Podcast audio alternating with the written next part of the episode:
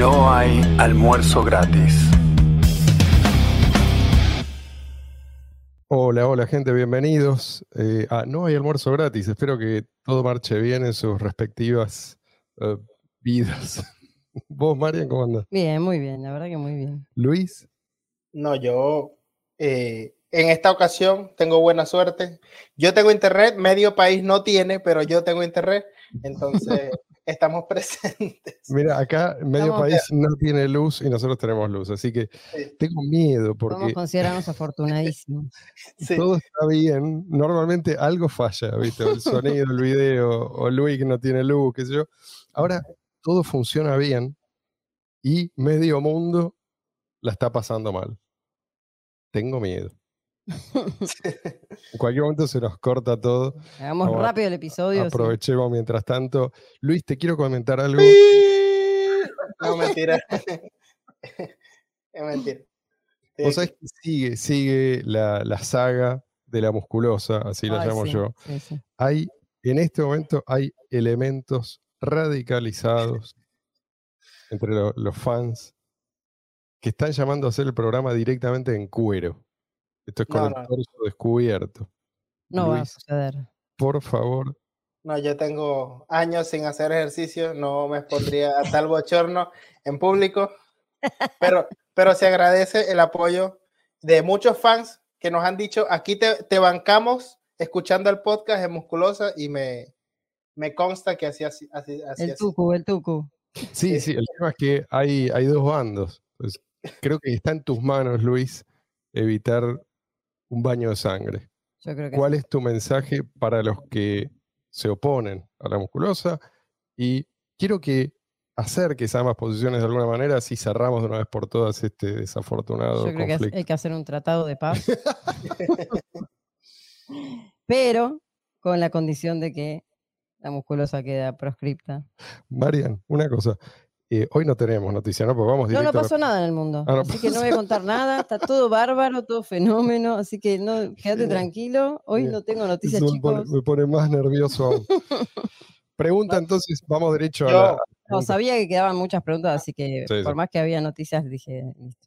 A mí me gustaría llamar a la paz, pero ah, que haya una cláusula que al menos si estoy grabando desde dentro de un volcán, ahí sí pudiera utilizar musculosa por obvias razones. O desde una playa. Desde una playa. Ya está. Totalmente porteñizado. En cualquier momento se canta un tango.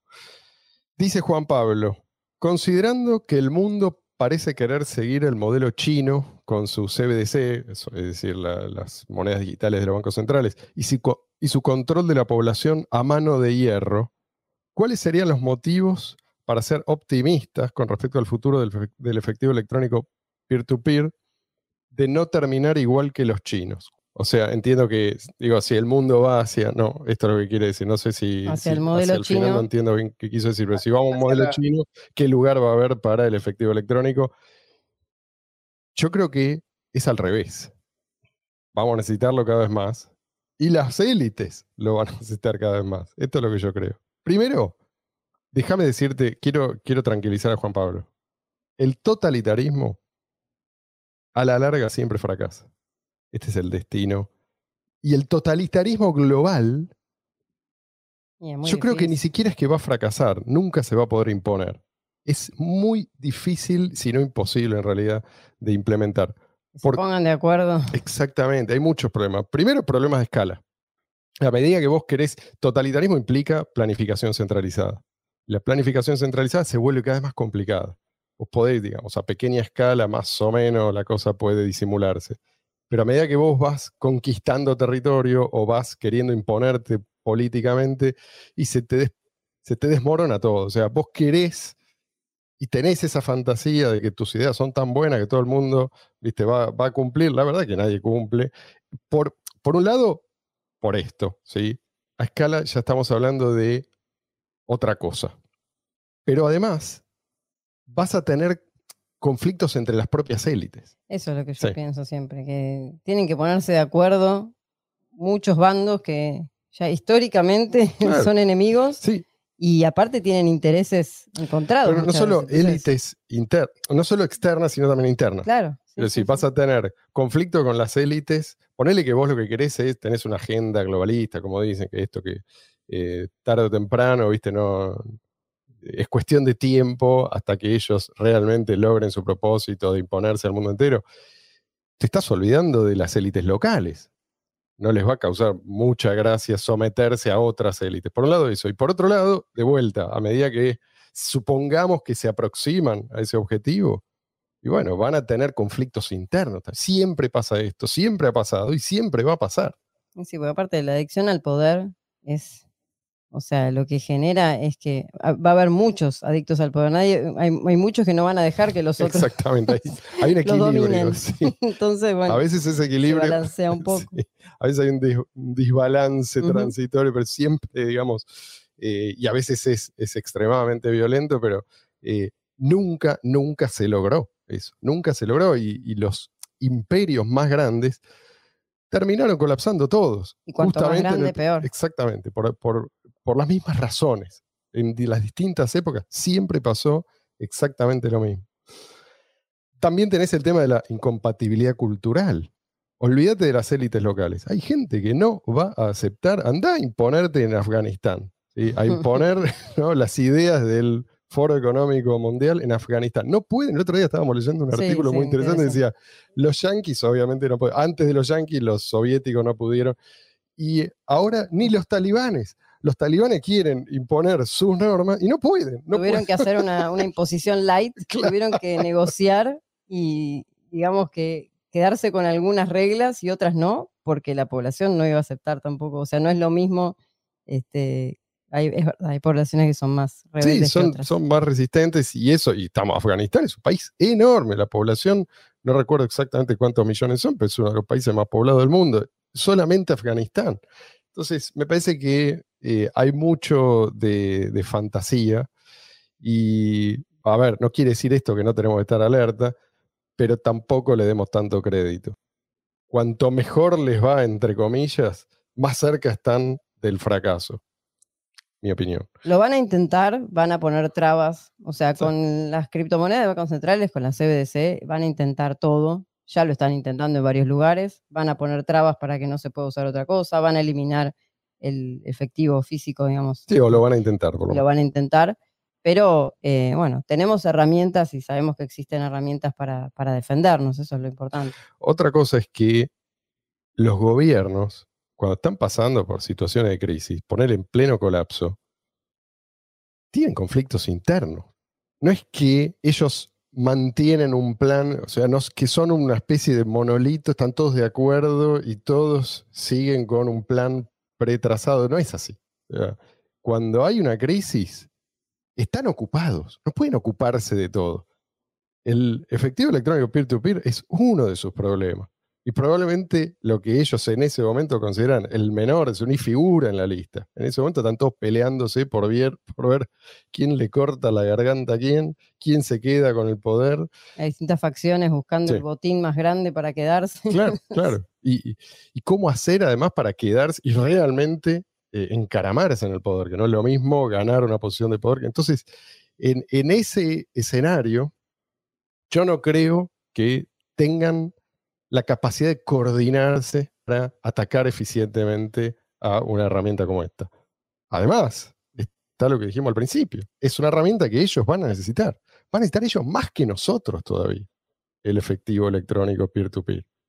Si e-, ellos lo que dicen, no, esto va por fuera del sistema, y ellos son los primeros que van por fuera del sistema. El sistema está hecho para que vos, para que vos cumplas, no para que ellos cumplan. Ellos van a usar siempre las élites se manejan por fuera. Las reglas son para la gilada, no para ellos. Entonces, si les sirve a ellos, lo van a cuidar. Lo van a cultivar. este, ¿Qué otra cosa? Me recordé del Lord Acto, que dice que el poder corrompe y el poder, el poder absoluto corrompe absolutamente. Pensé que iba a decir eh, el totalitarismo global fracasa globalmente. Fracasa, sí, sí, sí. Sí, está bien, está bien, me gusta, me gusta esa versión. Lo que no quiere decir que no haya momentos oscuros, ¿no? Eh, periodos oscuros por los que tengamos que atravesar, como ya pasó o sea, en, en años previos, de Sí, cuestiones, ¿no? Que, Sí, pero esos periodos, oscuros, yo creo que no hay que aspirar a ganar, esta es la idea, ¿no? De que, bueno, tenemos este proyecto y hay que eh, darle para adelante porque hay que ganarle a nuestro adversario. El adversario se cae solo, a la larga. La cuestión es resistir. Exactamente. Resistiendo, vamos a ganar. No tenemos que aspirar a ganar. Tenemos Pero- que aspirar a que esto siga existiendo como alternativa. Y eventualmente, de esa manera, yo creo que eh, vamos a ganar. Esto de ganar podemos dedicarle también un episodio entero a qué nos referimos con ganar. Simplemente yo me refiero a que el Estado tenga un límite efectivo, no autoimpuesto. ¿sí? Un límite infranqueable a su crecimiento. Eso para mí es ganar. Porque en, ese, en, en esos intersticios que deja el Estado, o en ese espacio que deja el Estado, cuando no puede crecer a voluntad, es donde una sociedad libre va a poder por fin florecer, creo yo. Decime, Luis. No, creo que, sin embargo, esto nos puede dar per- perspectiva desde el punto de vista en el que es importante mantener el enfoque siempre en el desarrollo de soluciones que puedan funcionarnos cuando los estados quieran atacarnos. Porque siempre llegan esos momentos cómodos en los que se vuelven populares todo este montón de plataformas con KYC, todos estos eh, Mm. mercados de persona a persona, pero que le dan todos los datos que, que les llegan a los gobiernos, etcétera, como fue el caso de Local Bitcoins, que cerró recientemente, pero que si bien inició siendo eh, en su tiempo un mercado de persona a persona más o menos práctico, cada vez endurecía más. Y eso siempre nos recuerda que así como pueden existir esas cosas que temporalmente ayudan a hacer determinadas cosas, el desarrollo tiene que seguir haciendo herramientas, por ejemplo, como Flipstarter, que te permite hacer crowdfunding sin la necesidad de un servidor central, de una plataforma, una empresa central a la que todo el mundo se registre, sino que la gente puede montar su propio servidor y cosas así, o sea, herramientas eh, incluso en el futuro quizás intercambios de persona a persona, swaps entre cadenas de bloques que no dependan Tal cual. de que Cosas que empresa hoy no hacen mucho ruido. La gente no lo nota hasta que lo necesita desesperadamente. Y acordate cuando fue el caso de los, los camioneros de Canadá, Exactamente. que un montón de, de gente que juntó dinero para ayudarlos y las plataformas que eran, digamos, oficiales, Cortaron todo el les show. Sí, sí. cortaron, y no pudieron, no pudieron juntar la plata. Por último, mensaje para Juan Pablo. En general, en cuanto a las predicciones apocalípticas, yo creo que hay que tener cuidado con los intelectuales. No, a ver, hay que escucharlos, pero hay que, muchas veces hay que tomar con pinzas lo que dicen.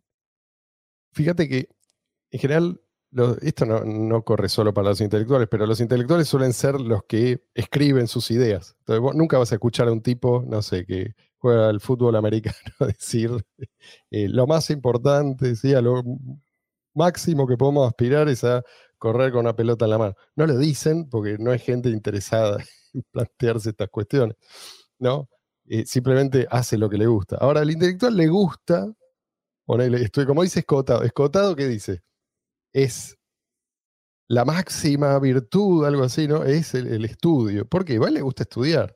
Entonces, cuidado, porque a veces uno, eh, y sobre todo un tipo que tiene este poder de seducir con la palabra, eh, y uno queda envuelto y, cre- y cree más de lo que debería. O sea, hay que poner un freno. A ver, espera un cachito. ¿sí? ¿Realmente esto es así?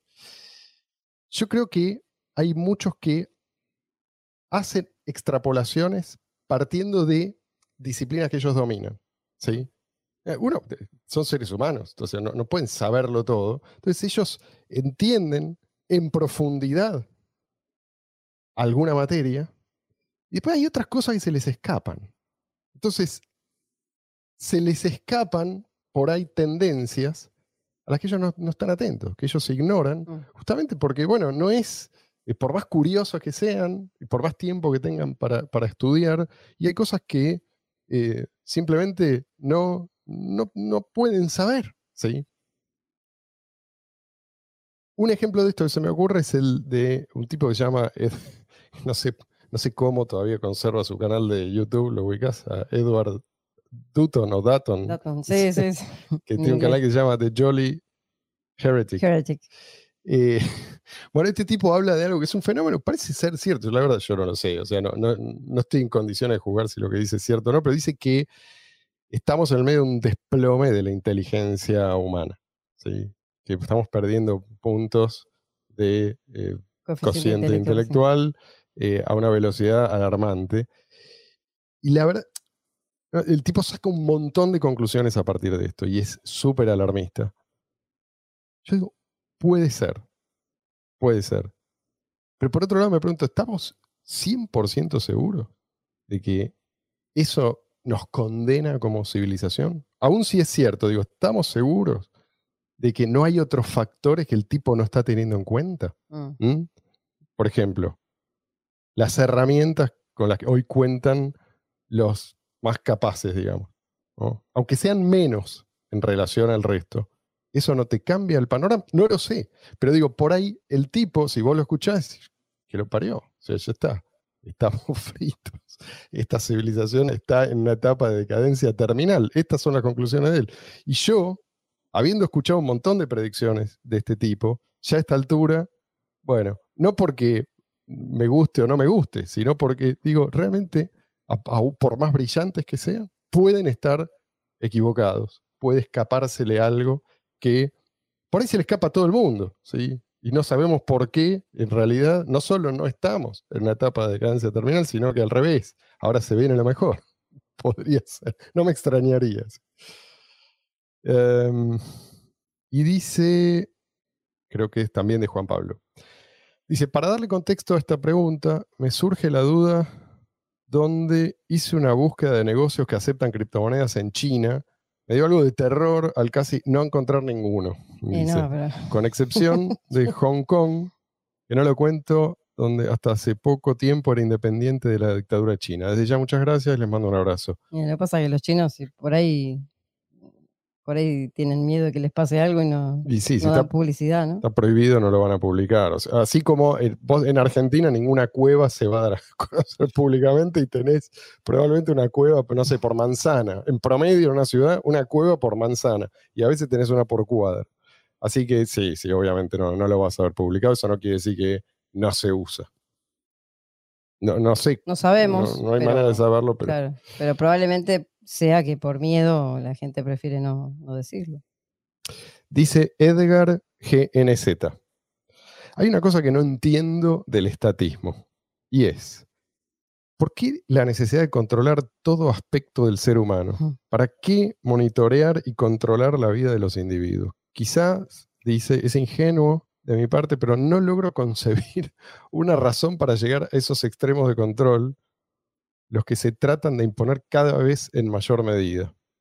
Claro, vos no lo, no lo logras concebir porque esto es una, es una mentalidad, es una personalidad, además. ¿sí? Yo creo que esto cae dentro de una disciplina que uno de nosotros domina, que es la psicología. ¿no? No, no se puede hablar de esto sin hablar de psicología y sin meterse en cuestiones que son espinosas, ¿sí? porque esto creo yo que se moldea principalmente eh, En la en- infancia, en la infancia. la sí, crianza. sí, sí. O sea, en, en general, el tipo que busca controlar a otros es porque no tiene control sobre sí mismo.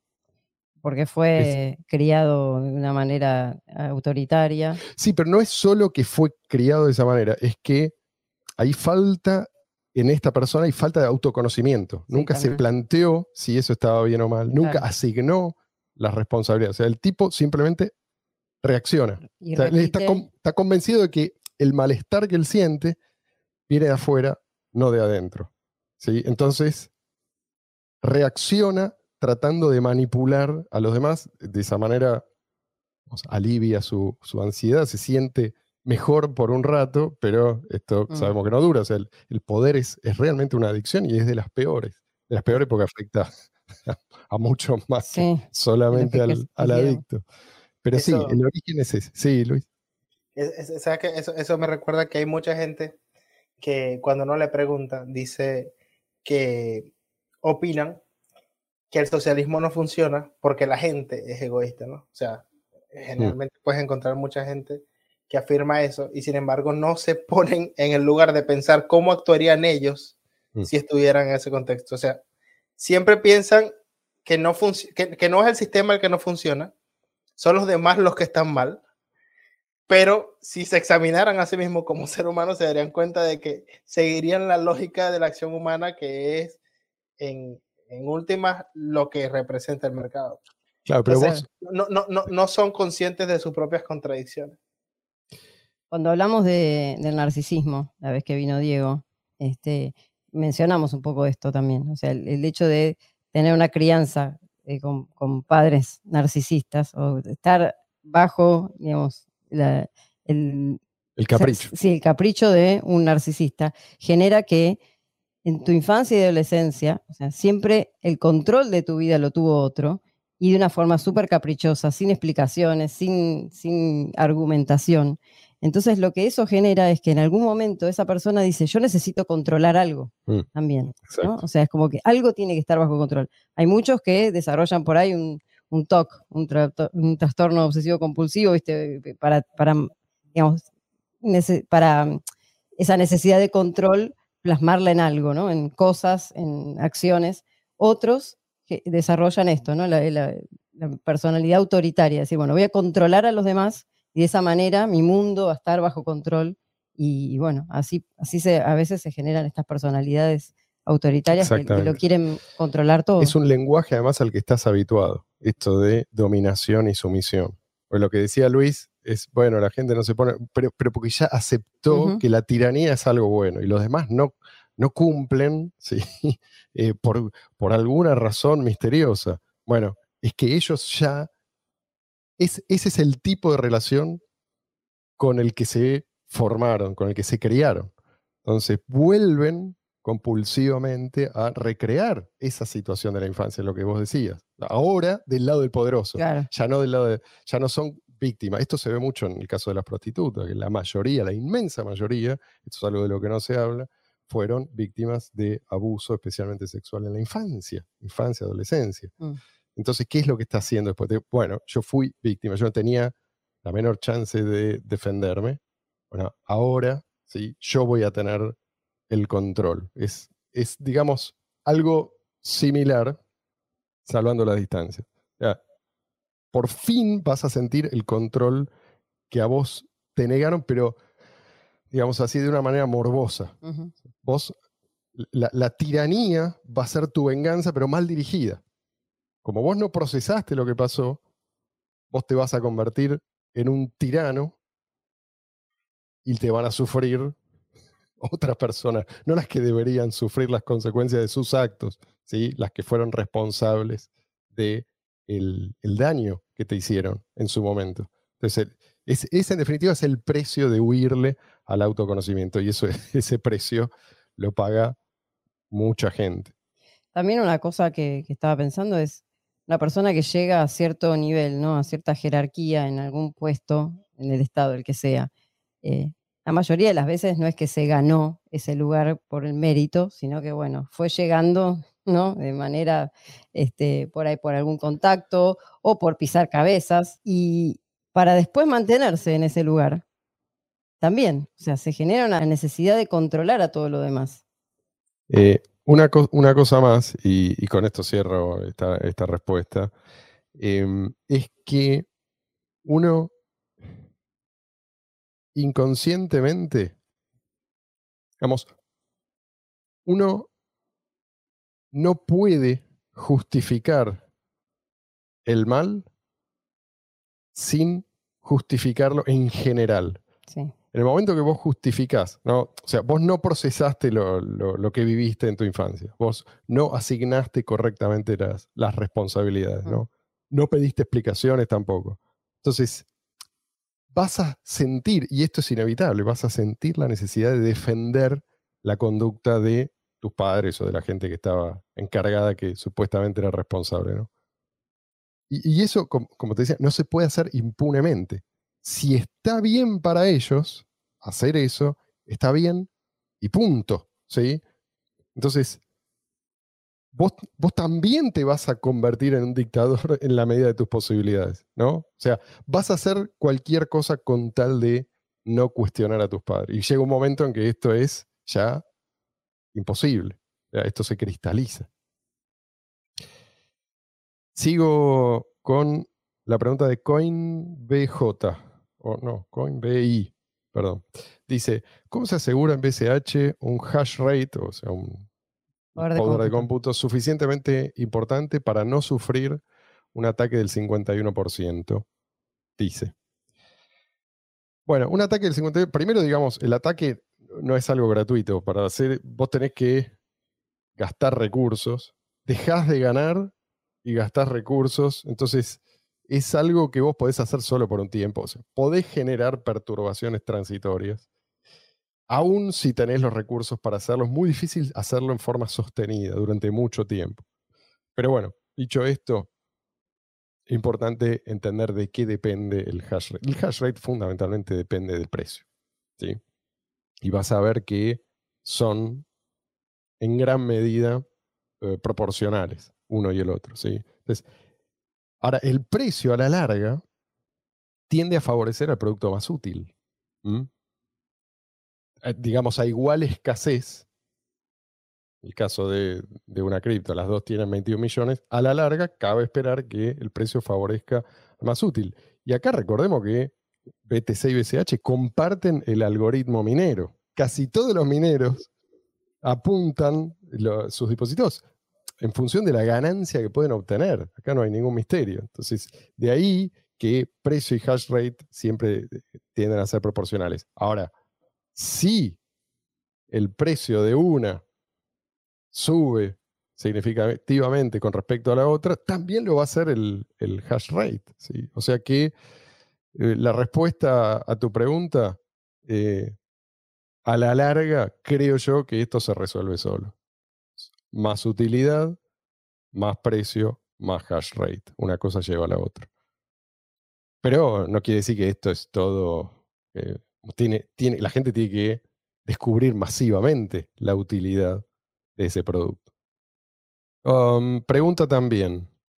Sí, creo que es el mismo. Dice: ¿Quiénes deciden las modificaciones al protocolo? Supongo que se refiere a BCH. Bueno, en en el caso de. Eso depende, ¿no? Porque hay distintas implementaciones. El caso de BCHN, que es la más utilizada, hay un proceso que se llama chip. Mm. Eh, en, en BTC se llama BIP, ¿no? VIP, sí. Bueno, acá se llama chip. Eh, Es, a ver, esto depende. dep- Hay di- distintos mecanismos en cada implementación. Yo creo que a la larga, esto es lo que supongo que va a ocurrir y lo que quiero además que ocurra, los mineros cada vez van a estar más involucrados en, la, eh, en el proceso de desarrollo. Por ahora, ¿por qué no? Y porque les va razonablemente bien sin preocuparse demasiado por el largo plazo. Esto es ahora, por ahí nos, nos parece un problema, pero de punto de vista de ellos no es, no es irracional. ¿sí? Ahora, en algún momento eso va a cambiar, sobre todo cuando ya no puedan exprimir más a BTC. BTC sigue limitado, en algún momento no va a ser rentable, les va a convenir para seguir usando esos dispositivos y para que no pierdan valor, ¿sí? porque el, valor se desploma, si no, tenés- no sirven nada más que para esto, o sea, están diseñados específicamente para la minería con este algoritmo y nada más. Entonces, van a necesitar una moneda que sea escalable, que sea útil, y ahí es donde van a ver la necesidad, creo yo, ¿no? De contribuir directamente con el desarrollo. Que no digo que no lo hayan hecho, pero va a ser algo em, necesario, ¿sí? No va a ser ya algo preferible. Pero para responder a la pregunta, mientras tanto, son los desarrolladores de cada implementación los que, bueno, alguno hace una propuesta de Sí. alguna modificación. Sean o no desarrolladores, algunos hacen propuestas Oh, aunque claro. no lo sean, pero y, y entonces se van Se poniendo debate, de acuerdo, sí. se debate en esos Sí. en los foros que tienen se hacen correcciones. y ahí deciden. y bueno, Cada tanto se pone por ahí una fecha para hacer alguna modificación Exacto. para que todo el mundo esté al En tanto. el caso y- de BCH creo que es una vez por año el, la- el upgrade. Entonces, a lo largo de todo ese año se prepara se, va, el- se va a preparar. Y, y pregunta, mm, no sé si por último, creo que también es el mismo, que dice, ¿qué papel juega Roger Ver en el desarrollo de BCH? Esta pregunta la vi justo, justo leí una, una respuesta en inglés y dije, la voy a traducir porque parece que mejor no lo puedo hacer yo. Bueno, en síntesis, ninguno. Y este eh, se llama Jess Quit, o se hace llamar, el que respondió esto. Lo voy a leer directamente, permítanme. Dice Roger Ver, ni siquiera, esto es algo que mucha gente lo sabe, ni siquiera apoyó completamente a BCH hasta después del colapso de Segwit 2X, que era, bueno, no vamos a explicar ahora qué, si queremos, Luis, explicar un poquito, porque ya no tengo paciencia para esto. Quizás debería, pero todo esto ya es historia. Em, una prueba de que no tiene ni una mínima influencia sobre el desarrollo es que lleva años pidiendo varios cambios a BCH, como por ejemplo bloques más frecuentes, que nunca se hicieron a pesar de que implicarían relativamente poco esfuerzo. Nadie le pide opinión, nadie lo tiene como guía. Es solo un tipo conocido que no acepta la idea de que los bloques deben mantenerse del tamaño de un disquete de los años 80. Eso es todo. Eso es lo que lo convirtió en blanco de la ira de Blockstream y de toda esta turba de oligofrénicos. Sí, Luis. Una de las cosas graciosas de que precisamente Roger Ver no estuviera 100% apoyando BCH durante el momento en el que BCH nació, es que desde el lado de, de Blockstream, de Bitcoin Core, de estas personas que son muy maximalistas de BTC, es que no saben de historia y siguen afirmando que Roger Ver creó BCH. Entonces, cada, vez que, cada vez que yo veo a alguien haciendo esa afirmación, ya yo sé que es alguien que no hizo absolutamente ninguna, o sea, que no estuvo ni en el momento, ni se ocupó, ni ocupó su tiempo en buscar más o menos cómo ocurrieron el orden de los hechos en, el Y ya sabes cuáles son sus estándares en general, ¿no? cualquier otra cosa que diga, lo más probable que sea otra boludez. Dice, ¿cuál es su nivel de descentralización? Supongo que se refiere a, a BCH, ¿no? Bueno, de vuelta, acá de esto creo que ya hemos hablado, hay que definir descentralización. Yo creo que lo, más importante es que Bitcoin Cash simplemente conserva el potencial de mantener la descentralización y la máxima descentralización posible, que es la que te permite mantener a largo plazo la resistencia a la censura. Eso para mí es descentralización la máxima posible y suficiente además la, que inventó ya renunciaron a eso de entrada. Sí, y, es la, y, es la que la descentralización que propuso Satoshi, que es la, la que proporciona el sistema de, de, minería como resolución de problemas.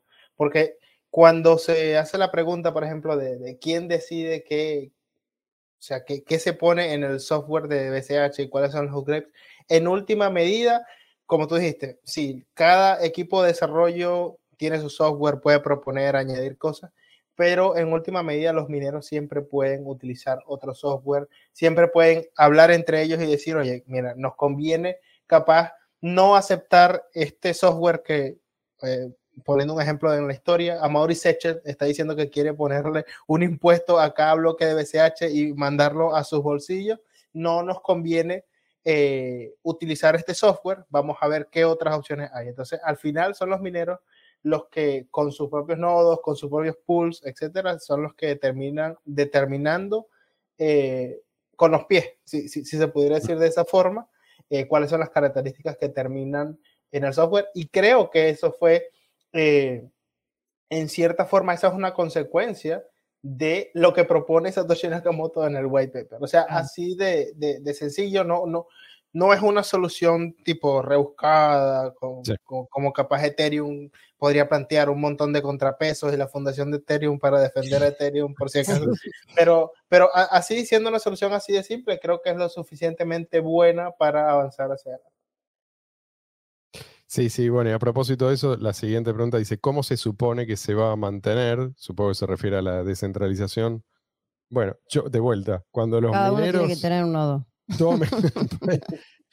eso no, no, resuelve nada, pero si los mineros toman las riendas, yo creo que ahí sí no nos frena nadie. Y eso va a pasar por, creo yo, a la larga por necesidad. No, no lo veo, lo, veo inexorable. ¿sí? Hay, hay, fuerzas económicas que eh, se, despliegan, te guste o no. Matt Riquel me dice, ¿cómo sabemos que si BCH se vuelve más popular, no va a correr la misma suerte que BTC. ¿Podrían decirme alguna que otra razón para que me quede tranquilo de que esto no va a pasar? Esta pregunta a veces me viene a la cabeza. Tengo miedo, pone como en un grito, no todo con mayúscula. Great podcast, by the way, dice de golpe en inglés. No sé por qué, pero así lo escribió. Se- seguramente ese muchacho utiliza musculosa. ¿Vos decís porque es políglota? Sí, sí. Sí, claramente es un, Sí, sí. es un Luisero. Bueno, ¿por qué? Yo creo que hay, hay varias cosas que decir acá. Una es, ya sabemos qué es lo que hicieron, ya sabemos qué, tácti- qué- qué tácticas emplearon ellos en su momento. Entonces, una segunda vez y de la misma forma, no va a funcionar, va a tener que hacer otra cosa. Y además, un- una cosa que nos debilitaba en aquel entonces es que casi nadie se conocía en persona. ¿Sí? Eso es lo que, por ejemplo, les permitió a ellos tomar el control de algunos seudónimos clave, Mm. ¿no? Este Teimos, por ejemplo. O sea, ¿qué pasó? Este tipo de golpe, ¿viste? Pensaba una cosa y de un día para el otro eh, dice exactamente lo contrario y actúa de una manera completamente incompatible con todo lo que había dicho hace un momento, y eso pasó con varios. Que Teimos pasó- era el, aclaremos, Bueno, pero nadie- el- el nadie lo conocía. del foro. Sí, El que controlaba el foro más importante en sí, ese los dos momento. fueron más importantes. de- Y nadie lo conocía, nadie lo conocía. Nadie sabía quién era. O sea, sí, después se supo el nombre, que yo, pero nadie lo conocía. Hoy en día nos conocemos cara a cara mucho más. Creo que emplear esa misma táctica va a ser imposible. Eh, Y en mi opinión también eh, muchos de los que quedamos de este lado, quedamos de este lado por algo.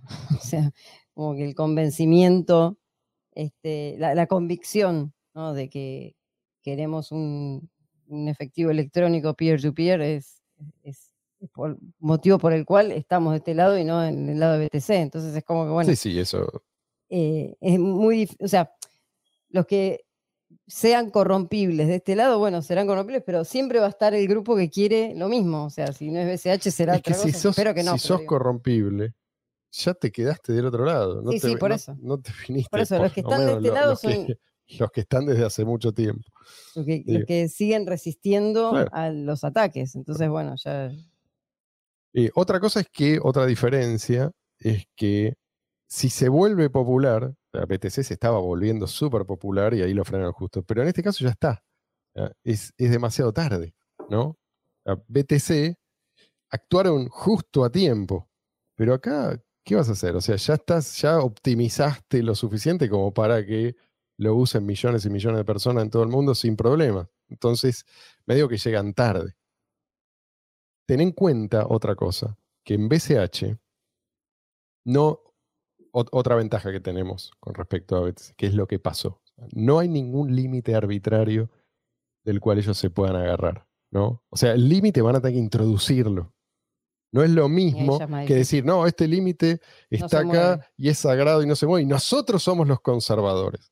Por lo tanto, nosotros merecemos el ticker. Nosotros somos los que en realidad defendemos la versión original. No, acá no. No pueden presentarse ellos como los conservadores porque, de vuelta, la misma estrategia no puede ser empleada. Otra cosa, otra gran diferencia es algo que habíamos tocado la semana pasada, así tangencialmente, la, cultura, si podemos llamarlo de alguna manera, ¿no? O así como BTC quedó, por así decir, cristalizado en torno al dogma de que los bloques tienen que estar artificialmente restringidos por un comité de expertos. En BCH la cultura es justo, es justo al revés, ¿sí? Lo que se respeta es la libre interacción entre oferta y demanda, ¿sí? Oferta de espacio para transacciones en el bloque y demanda de ese espacio. Eso es algo considerado sagrado por prácticamente todos. Entonces, no vas a poder, cuando la gente no tiene claro esto, y es fácil engañarla. Acá, por lo menos, el día de mañana esto no va a importar, la cultura no va a importar demasiado. Si esto lo usa todo el mundo, ¿qué importa? Digamos, ya está, ya superamos la Claro. etapa durante la cual los ataques eran viables. Mm. Pero en este momento que los ataques son viables y persisten, bueno, sí, la cultura importa. Ahora, ponele que, que de alguna manera que logran convencer a alguien o se logran infiltrar una implementación dominante y dicen, tenemos que poner un límite. Eso no deja de ser una sugerencia. ¿sí? Eso no significa que automáticamente todos lo van a aceptar. Y, y aunque no lo fuera. O sea, aunque no sea una sugerencia, aunque pretenda ser una imposición, tú puedes tratar de imponerlo, pero los otros pueden no permitirte que lo impongas. Siempre va a haber un grupo que se va a resistir a eso y va a querer, o sea, siempre tenés la posibilidad de hacer un fork y seguir con la misma, con los mismos este, eh, lineamientos de el Bitcoin original. Propone que vos... Porque, eh, no todos vienen con la actitud de sugerencia, o sea, quizás no, no sería la palabra, pero aunque lo quieran imponer, creo que lo, importante es que no pueden hacer, o sea, no, no, no, no se los permite, al menos mientras sigamos, o sea, mientras en, la cultura, como, como, como se decía, sigamos entendiendo que los mineros son algo bueno y no pasemos a tener aquella otra idea de que los mineros son un problema que hay de alguna forma que equilibrar con un comité de desarrollo central.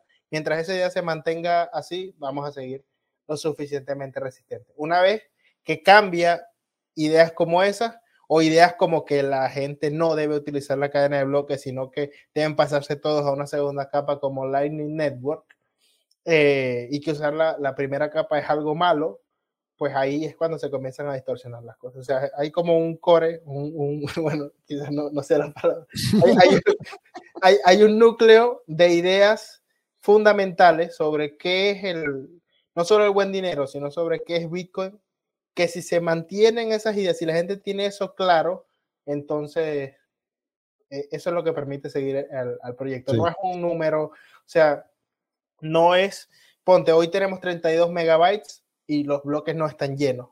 Eh, mañana podemos tener que 256 y capaz eso es bueno porque se hizo un, desarrollo técnico, pero no es que tan rápido lleguemos a ese 256, sino es, como decía antes, pues que, que sea suficiente para la, la, demanda del momento y que sepamos que no perdamos el norte, básicamente. Sí, sí. Eh, o sea, cualquier límite que no coincide con los límites reales, los límites que imponen la tecnología, eventualmente, si, nos aproximamos a ese límite, y la presión para levantarlo va a ser, va a ser formidable en el caso de BCH, ¿no? Y, y, si no lo hacen de la implementación que lo está queriendo imponer, y va a pasar algo parecido a lo que pasó con Amauri, mm. ¿sí? O sea, esto ya hay un precedente, ¿no? Por un lado, creo que lo que pasó es que hubo, que esta cultura, ¿sí? Reaccionó. Eh, pero por otro lado, los mineros también, ¿no? En determinado momento vieron, y, van a ver si esto pasa, la ventaja de tener un, mayor volumen de transacciones. Mm. ¿sí? Esto, de vuelta, lo, lo, que pasó con Amauri eh, ¿qué, es lo que vieron los mineros ahí? ¿Sí? Y bueno, que este tipo estaba queriendo quedarse con su recompensa. Entonces, finalmente se quedaron con otra implementación. ¿sí? Y Amauri tuvo que eh, contentarse con su propia moneda. Una vez superado cierto umbral, lo que decíamos antes, y una cosa es que lo esté usando 100.000 personas, decenas de miles, centenas de miles, un par de millones yo creo que una vez superado cierto umbral, ya, está, ya no hay nada que puedan hacer. Mm. ¿sí? O sea, esto cobra vida propia, no sé, salvo que inventen una manera de extirpar el afán de lucro y que, no sé, logren eliminar la minería, que no sé cómo, porque no es que no, eh, no, es que no han pensado en esto. Es que justamente el, sistema que creó Satoshi tiene ese, ese sistema de incentivos mm. que lo mantiene, digamos, en su rumbo. Entonces, eso es lo que siempre se va a mantener. Mientras se mantenga eso, todo lo demás, bueno. Y pensá también, quién era el que escribió esto, Matt. Pensá que del otro lado han revelado cierta impotencia.